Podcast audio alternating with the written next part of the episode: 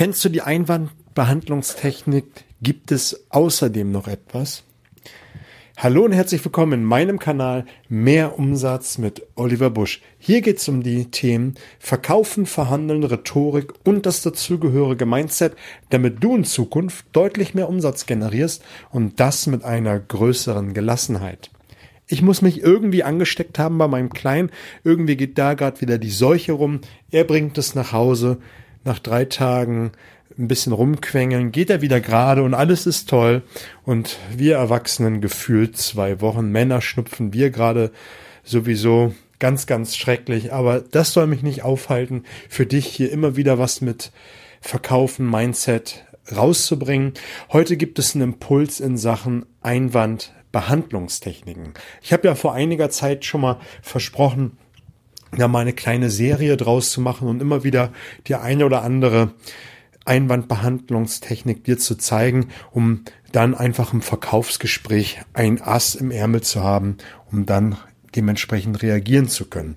Um ein Ass im Ärmel zu haben, so wie es Rudi Carell gesagt hat, muss man es natürlich vorher reintun und das bedarf einfach immer wieder Übung und mal zu gucken, was man wie tun kann. Und ich empfehle immer wieder, sich die häufigsten Einwände aufzuschreiben und dann die dementsprechenden Gegenantworten aufzuschreiben. Ich mache das immer wieder und dann mache ich das in der visuellen Sprache, also in der sehr bildhaften Sprache. Dann suche ich mir eine Antwort in der auditiven Sprache, also für die Menschen unter uns, die in der auditiven Welt unterwegs sind und dann für die Kinestheten, die die in der Gefühlswelt unterwegs sind.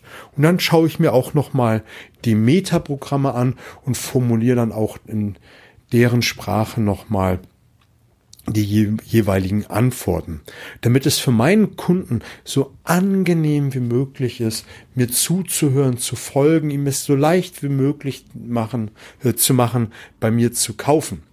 Das kann ich dir auch nur empfehlen, einfach mal zu überlegen, was sind die jeweiligen Antworten in der visuellen, kinästhetischen und auch auditiven Variante und dann einmal zu überlegen, der eine Mensch ist ja eher geneigt, ein Ziel zu erreichen. Wie kann ich mir eine Gegenantwort überlegen, die das Ziel erreichen in dem Fokus hat.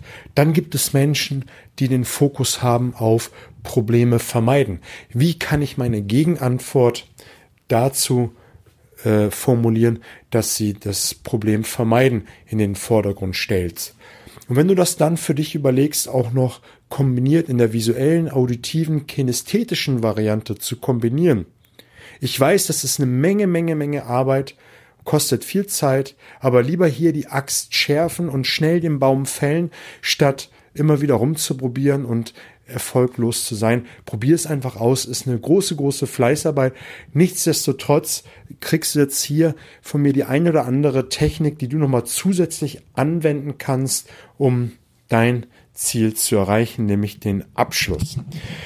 Die heutige Einwandbehandlungstechnik ist ein Klassiker. Das ist Einwand-Vorwand-Unterscheidung. Der Kunde bringt Einwände, oft auch Vorwände, um sich erstmal zu schützen, um nicht gleich Ja zu sagen, um sein wohlverdientes Geld auszugeben. Auf der anderen Seite möchte der Kunde dich wahrscheinlich auch testen, um mal zu gucken, wie gut du bist oder auch mal zu gucken, wie ernst es dir ist, dein Produkt, deine Dienstleistung zu verkaufen. Und dazu muss man erstmal unterscheiden zwischen Vorwänden, das sind vorgeschobene Argumente, Einwände, die nicht so ernst sind und äh, einfach dahergesandt gesagt werden. Dann gibt es den berechtigten Einwand. Also wenn du das lösen kannst, dann wird dein Kunde bei dir kaufen. Das wirst du auch gleich bei der Technik merken, wenn ich sie dir vorstelle. Und dann gibt es Gründe, die man nicht lösen kann. Die du nicht lösen kannst, die ich nicht lösen kann, die dein Kunde nicht lösen kann. Wenn er so einen Grund nennt und du das getestet hast, dann kannst du nicht verkaufen. Das ist zum Beispiel der Fall, wenn dein Kunde ein festes Budgetrahmen hat und man kann mit vielleicht zwei, drei Fragen um die Ecke denkend ein bisschen Budget freimachen, aber wenn es das nicht mehr hergibt oder wenn das Unternehmen pleite ist oder wenn das Produkt einfach zu teuer ist oder wenn das Produkt einfach nicht hineinpasst, kannst du tun, was du willst, du wirst es nicht verkaufen. Das ist in der, in der Regel die Ausnahme, aber man muss ja einmal drüber gesprochen haben und wenn du deine Kunden kennst und analysiert hast, dann weißt du, ob dein Produkt passt oder nicht passt. Aber immer testen, eine Frage stellen, ähm, um es äh, zu sehen. Ja, lass uns mal in die Technik einsteigen. Vorwand, Einwandunterscheidung. Gibt es die Möglichkeit, dem Kunden zu fragen, wenn er zum Beispiel sagt, ähm, ich habe das Budget nicht. Dann kann man fragen, gibt es außer dem Budget noch etwas, was Sie davon abhält, mir jetzt ein Ja zu geben? Und da bin ich ja Freund einer Strategie. Und ich habe es ja auch schon mal empfohlen, setz dich mal hin und mach dir mal so ein, so, so, so ein Gespräch, schreib es dir mal auf, was der Kunde sagen kann, wie es dann weitergehen kann. Bei der Frage, gibt es außer dem Budget noch etwas, was Sie zögern lässt, mir jetzt ein Ja zu geben, gibt es ja nur zwei, zwei Varianten. Der Kunde kann sagen, ja, es gibt noch etwas anderes, oder er sagt, nein, es ist nur das Budget. Für viele ist es entweder der Ofen aus. Für mich fängt das Spiel jetzt erst gerade richtig an. Wenn der Kunde sagt, ja, es gibt noch etwas anderes, dann weiß ich für mich im Hinterkopf, das Budget war der vorgeschobene Grund. Wenn er sagt ja, frage ich dann, was ist es denn? Was lässt Sie noch zögern? Dann wird er mir einen weiteren Grund nennen.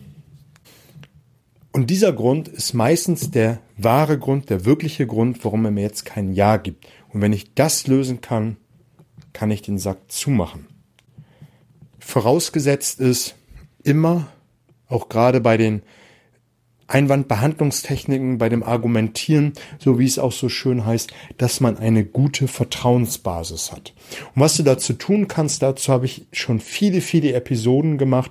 Guck einfach mal in den vergangenen Episoden zu Metaprogramme, zu Vertrauensaufbau, zuhören. Wenn du da gute Arbeit geleistet hast, wird der Kunde dir immer bei, was ist es denn, eine ehrliche Antwort geben. Dann kommt vielleicht äh, äh, die, die, die Aussage, es ist zu viel, es ist zu wenig, ähm, ich muss meinen Partner fragen. Natürlich kann das äh, auch immer ein vorgeschobener Grund sein, um nochmal den letzten Test zu machen, aber dann stell die Frage, wenn wir die Menge anpassen, kaufen Sie dann bei mir?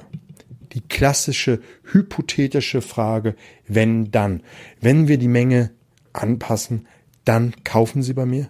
Und dann gehst du mit der Stimme runter. Du hast gerade gehört, ich habe sie am Ende hochgesetzt, um es für dich mal ein bisschen bewusster zu machen. Dann kaufen sie bei mir. Stimme runter, ernst in die Augen gucken und abwarten, was passiert. Dann muss auch ein klares Ja kommen. Weil er hat ja gesagt, nee, Budget ist nicht der einzige Grund, sondern die Menge ist der wahre Grund. Und wenn ich es anpasse, dann kaufen sie bei mir. Jetzt muss ein Ja kommen. Wenn ein Nein kommt, wieder fragen, das Budget ist es nicht gewesen. Was ist es? Lassen Sie uns nochmal zurückgehen in die Kundenergründung. Würde ich jetzt nicht so direkt formulieren, lassen Sie uns mal in die Kundenergründung gehen, eher, formul eher die Formulierung verwenden. Scheinbar haben wir irgendetwas übersehen auf dem Weg zum Ziel. Was ist es? Woran habe ich nicht gedacht? Dann einfach so ein bisschen den Charme mitspielen lassen, einfach fragen, woran haben wir nicht gedacht? Was ist der Knackpunkt, der Sie jetzt noch äh, zögern lässt? Damit hast du den Ball wieder aufgenommen und kannst ganz normal zurückgehen am Anfang zu der Frage, was ist Ihnen wichtig, wenn Sie bei mir heute kaufen und nochmal gucken, ob man in der Analyse auf dem Weg zum Ziel den Kunden irgendwo verloren hat. Das ist die eine Variante. Die andere Variante ist, ähm, gibt es, das ist ja die Ausgangsfrage gewesen, möchte ich nochmal aufgreifen, gibt es außer dem Budget noch etwas, was Sie zögern lässt? Gibt es die zweite Variante, nämlich nein, es ist nur das Budget. Jetzt gilt es hier um die Ecke zu denken, wenn wir das mit dem Budget lösen, auch hier wieder die Wenn-Dann-Technik, dann werden Sie mir den Auftrag erteilen. da muss ein klares Ja kommen. Wenn er ein Nein sagt, wenn er Nein sagt, muss man hinterfragen. Scheinbar haben wir doch noch nicht über alles gesprochen. Was ist es? Sind wir wieder bei der gleichen Ausgangsposition wie beim, wie beim Ja? Was ist es? Wenn er aber sagt, ja, wenn wir es mit dem Budget lösen, dann sind wir zusammen Partner. Dann gilt es doch mal zu gucken, wo man hier eine Lösung finden kann, indem man zum Beispiel ähm, den Auftrag mit zwei Rechnungen gestaltet, dass zwei Budgets verwendet werden, dass man äh, einen Teil der Rechnung zum Jahresende, zum Jahresanfang oder zum Geschäftsjahrende, wie auch immer, aufteilt, um hier eine Lösung zu, zu, zu finden. Oder dass man meinetwegen im Produktportfolio, im Dienstleistungsportfolio etwas kürzt, um dann die Rechnung zu kürzen, um, um es dann passend fürs Budget zu machen. Da kann man den Kunden ja auch direkt direkt fragen, worauf wollen Sie verzichten, wo muss angepasst werden, damit es ins Budget reinpasst oder wie können wir das auch im Unternehmen durchboxen. Nimm doch hier einfach den Kunden an die Hand, um ihn auch selber zu helfen, das in seinem Unternehmen mit durchzuboxen. Ich glaube, du hast die Struktur verstanden. Dieser Technik gibt es außer, dass sie mir jetzt noch kein Ja geben, noch einen weiteren Grund, der sie zögern lässt. Und dann machst du dir einfach eine Struktur und das ist eine Fleißaufgabe. Mach das auch, wie ich es äh, am Eingang gesagt habe, in der visuellen Sprache, kinästhetischen und auditiven und dann auch nochmal mit den typischen Metaprogrammen. Kann man aber ganz, ganz gut mitspielen und dann machst du dir so ein Skizzendiagramm mit den verschiedenen Einwänden, schreib deine sieben, neun häufigsten Einwände auf und dann deine jeweilige Gegenantwort. Das soll's äh, für diese Episode gewesen sein. Wenn du gestern nicht reingehört hast, möchte ich dich nochmal darauf aufmerksam machen. Gestern ist ein ziemlich geiles äh, Interview rausgekommen mit Urs Altmannsberger, ein absoluter Verhandlungsprofi, kommt aus dem Einkauf. Wir haben über wunderbare Themen äh, gesprochen. Guck einfach in der gestrigen Episode rein. Und damit du immer auf dem Laufenden bist, abonnier den Kanal, damit du immer, wenn es eine neue Episode wie ein Interview oder ein Zitat oder eine neue Technik gibt, immer auf dem Laufenden bist. Ich wünsche dir eine fette Woche. Äh, alles Gute.